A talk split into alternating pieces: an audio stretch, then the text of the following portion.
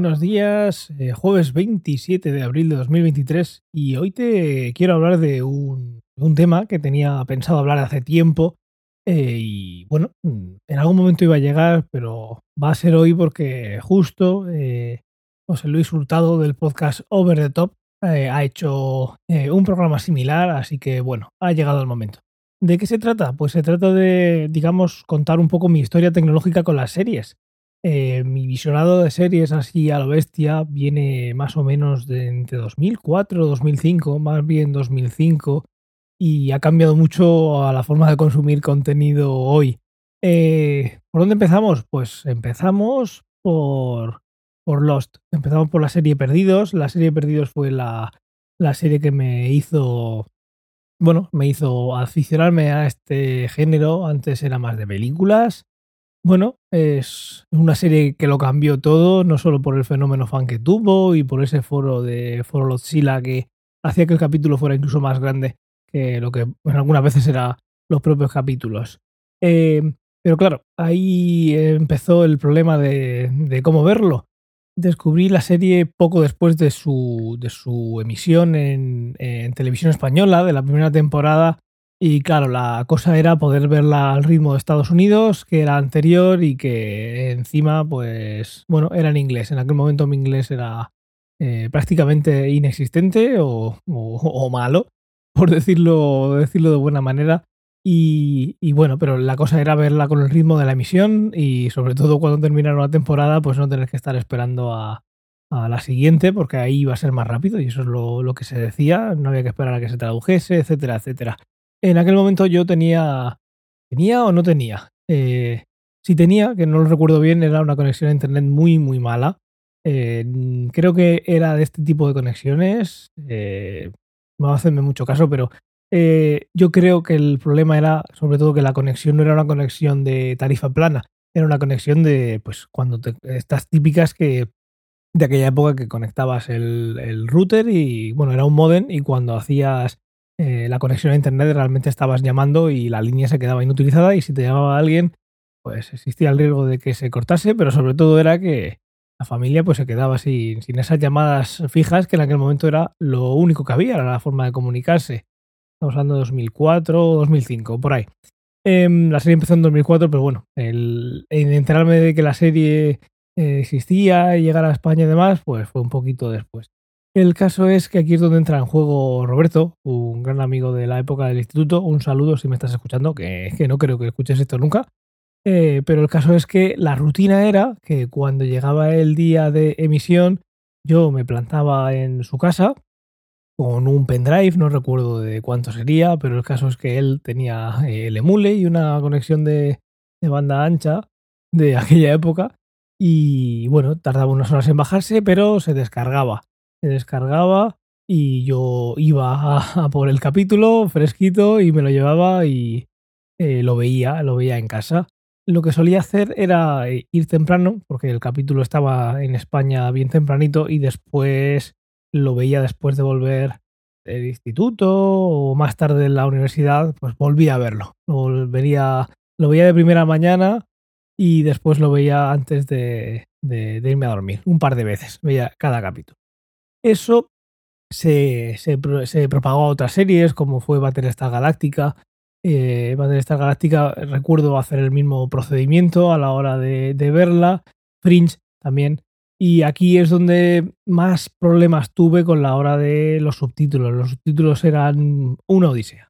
Encontrar subtítulos era una odisea porque cada vez que se subía un capítulo de cualquier serie eh, había muchísimas versiones. Había muchísimas versiones y según la versión, pues los subtítulos eh, igual iban mal siempre, los que conseguías encontrar, o igual iban bien un rato y cuando ya bajabas la guardia, eh, pues se iba la, la sincronización porque la versión no era para la que se había hecho ese, esa sincronización. Fijaros hoy que con una herramienta en un segundo lo traduces, eh, lo transcribes, eh, perdón, y se sincroniza. Que yo recuerdo un poquito más tarde en la universidad, hicimos un pequeño documental de hacer los subtítulos y los subtítulos los hacías a mano. Empieza aquí esta frase y termina aquí la frase y escribir la frase. ¿Cómo cambian las cosas? Pues bueno, de eso va el capítulo de hoy. Eh, con lo que más lo sufrí en aquel momento fue con Battlestar Galactica. Battlestar Galactica, los subtítulos eran una pesadilla. Yo recuerdo capítulos de estar, llegar a más cuarenta segundos o menos cuarenta segundos, porque cada salto de escena había una desincronización. Pero bueno, palos con gusto no duelen, que dicen por aquí, pero fue, fue traumático, ¿eh? Una serie muy buena, pero madre mía, el follón con los subtítulos. Eso fue mejorando, porque además estos subtítulos, y si eres de esa época o lo has vivido, los subtítulos los hacía, pues hacía gente que no le pagaban nada, eran aficionados, como podía ser tú y yo, eh, que encontraban los subtítulos o los sacaban de, de esa emisión en Estados Unidos y los traducían y los sincronizaban, o a veces directamente pues se hacían bastante a mano, según la demanda que hubiera, ¿no? Había muchas páginas web, Open Subtitles, eh, tus subtítulos fueron cambiando. Fueron cambiando porque pues, de vez en cuando una cerraba o porque no podía seguir o por lo que fuese. Y el caso es que lo más duro de aquella época, si no controlabas, como era mi caso, el inglés, pues tenías ese problema, esa tortura de estar viendo en la cama tranquilamente algo y de repente, ¡pum!, ya se ha ido. Estos viajes a casa de Roberto duraron bastante, bastante tiempo. No recuerdo hasta qué temporada, pero sí, duraron hasta que el A D S L en condiciones llegó a casa, eh, duró, y luego pues ya digamos que esa parte la hacía yo y no tenía que hacer ese viaje, aunque todo lo demás era igual. En cuanto a rutinas, pues igual lo veía un poco antes, y el compartir en, en Lozilla y con Roberto el capítulo y luego más adelante con los compañeros de universidad, eh, pues eso, eso no cambió. Luego hubo un cambio bastante importante en lo que tiene que ver con la tecnología. Con la tecnología. Eh, todo cambió eh, con la llegada de un N A S.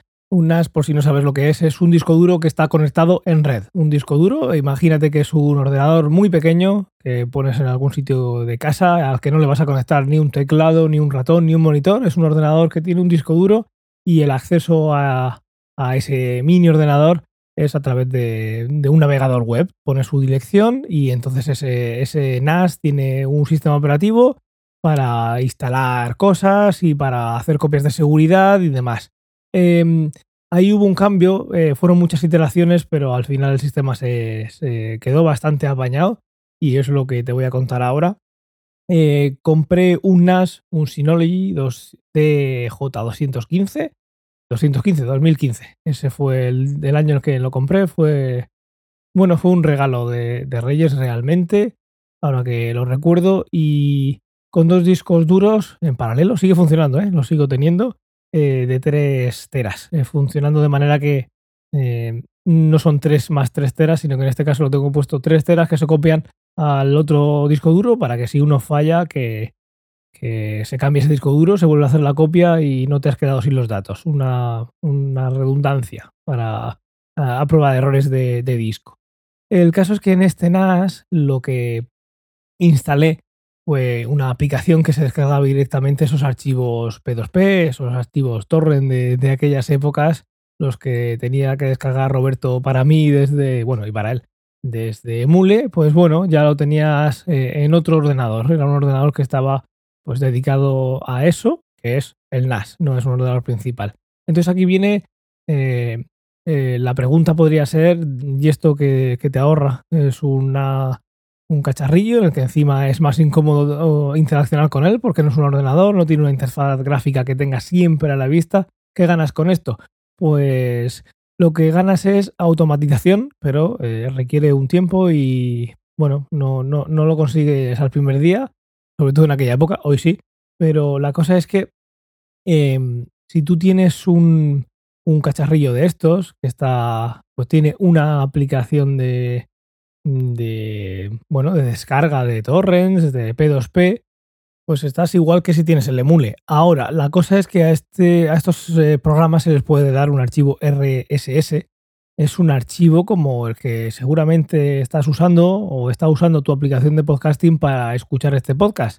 Es un archivo que incluye la información, como conté el otro día, pues es ese feed que tiene la información de, en este caso el podcast, pues el título, dónde tiene que mirar el archivo, etcétera, etcétera. Pues imagínate que tú tienes un R S S en el que tienes, estás mirando a ver si alguien modifica algo en ese R S S, en ese feed, y en el momento que vea que hay algún cambio y que de repente hay una un artículo o una entrada, mejor dicho, en ese archivo de Perdidos, por ejemplo, que se llame Lost, pues lo que haces es eh, descargártelo. Entonces, tú puedes, y algunos servicios lo, lo, lo hacían y, y alguno lo sigue haciendo, de los que yo conozco, porque, bueno, hoy en día ya no lo uso y de ahí ese, esa historia tecnológica hasta el día de hoy. Eh, tú puedes tener un feed, en lugar de ir a una página web a descargarse esa serie de Perdidos y irte a Perdidos y conseguir ese feed y meterlo al programa, y irte a Battlestar Galactica y hacer lo mismo y meter el programa y tener muchos feeds. Lo que la maravilla estaba en eh, una solución que me llevó tiempo descubrir, pero la descubrí. Es una página web que se llama show r s s punto info.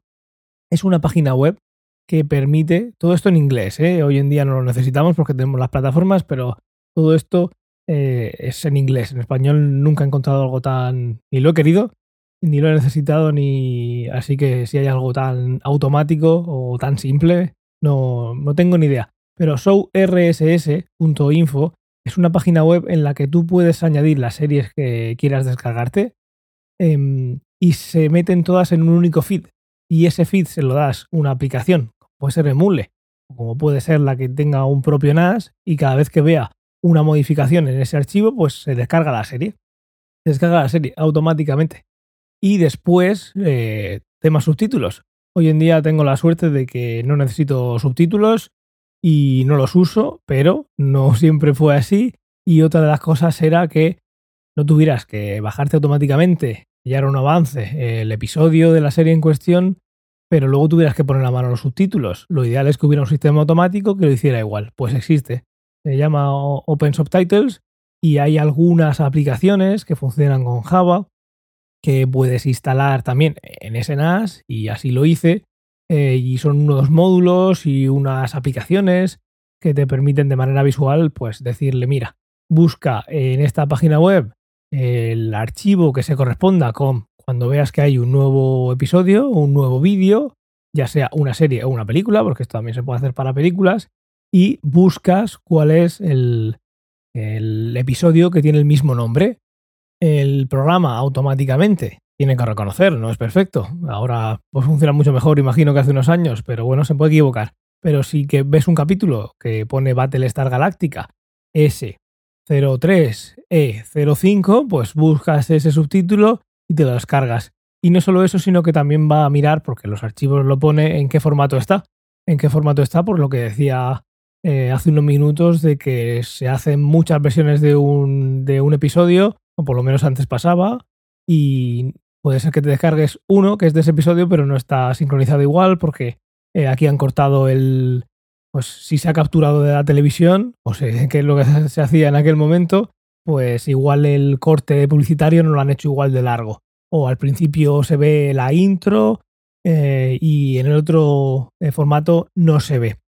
Entonces eso lo tenía en cuenta, te descargaba el archivo eh, del subtítulo y te lo ponía con el mismo nombre en la carpeta. Fabuloso. Fabuloso. Ahora lo que necesitamos es eh, reproducirlo. ¿Cómo lo reproducimos? Pues el N A S no deja de ser.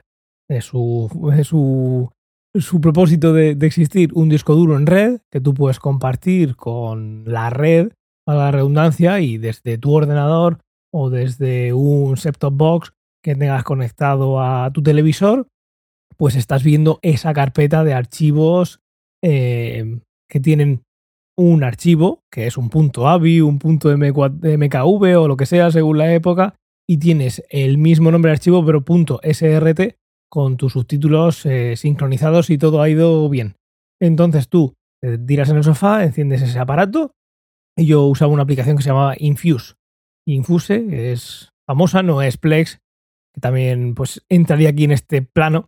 Eh, Infuse es una aplicación que a mí me gustaba mucho por cómo mostraba, y sigue mostrando, eh, aunque ya no la use, eh, sigue mostrando pues otra de las cosas grandes de esto, que al principio no estaban, y es que ese archivo eh, lo coteja con una base de datos y sabe qué, qué episodio es, de qué serie es, y puedes elegir tú si quieres que aparezcan la portada, el póster oficial o algo que han hecho los fans, que es lo que pasaba hace tiempo, y entonces tú te sientas en tu sofá, eh, abres tu aplicación y estás viendo pues la portada, estás viendo el número de episodio, de temporada, una pequeña sinopsis, porque ha detectado que en los metadatos o en el nombre, según lo moderno o lo, o digamos lo completo que hubieran subido esos archivos, pues sabe qué serie estás viendo y entonces pues cuando vas poniendo, cuando vas viendo la serie, pues las tienen en un orden. Y aquí también entra otro, otro servicio que se llama TrackTV,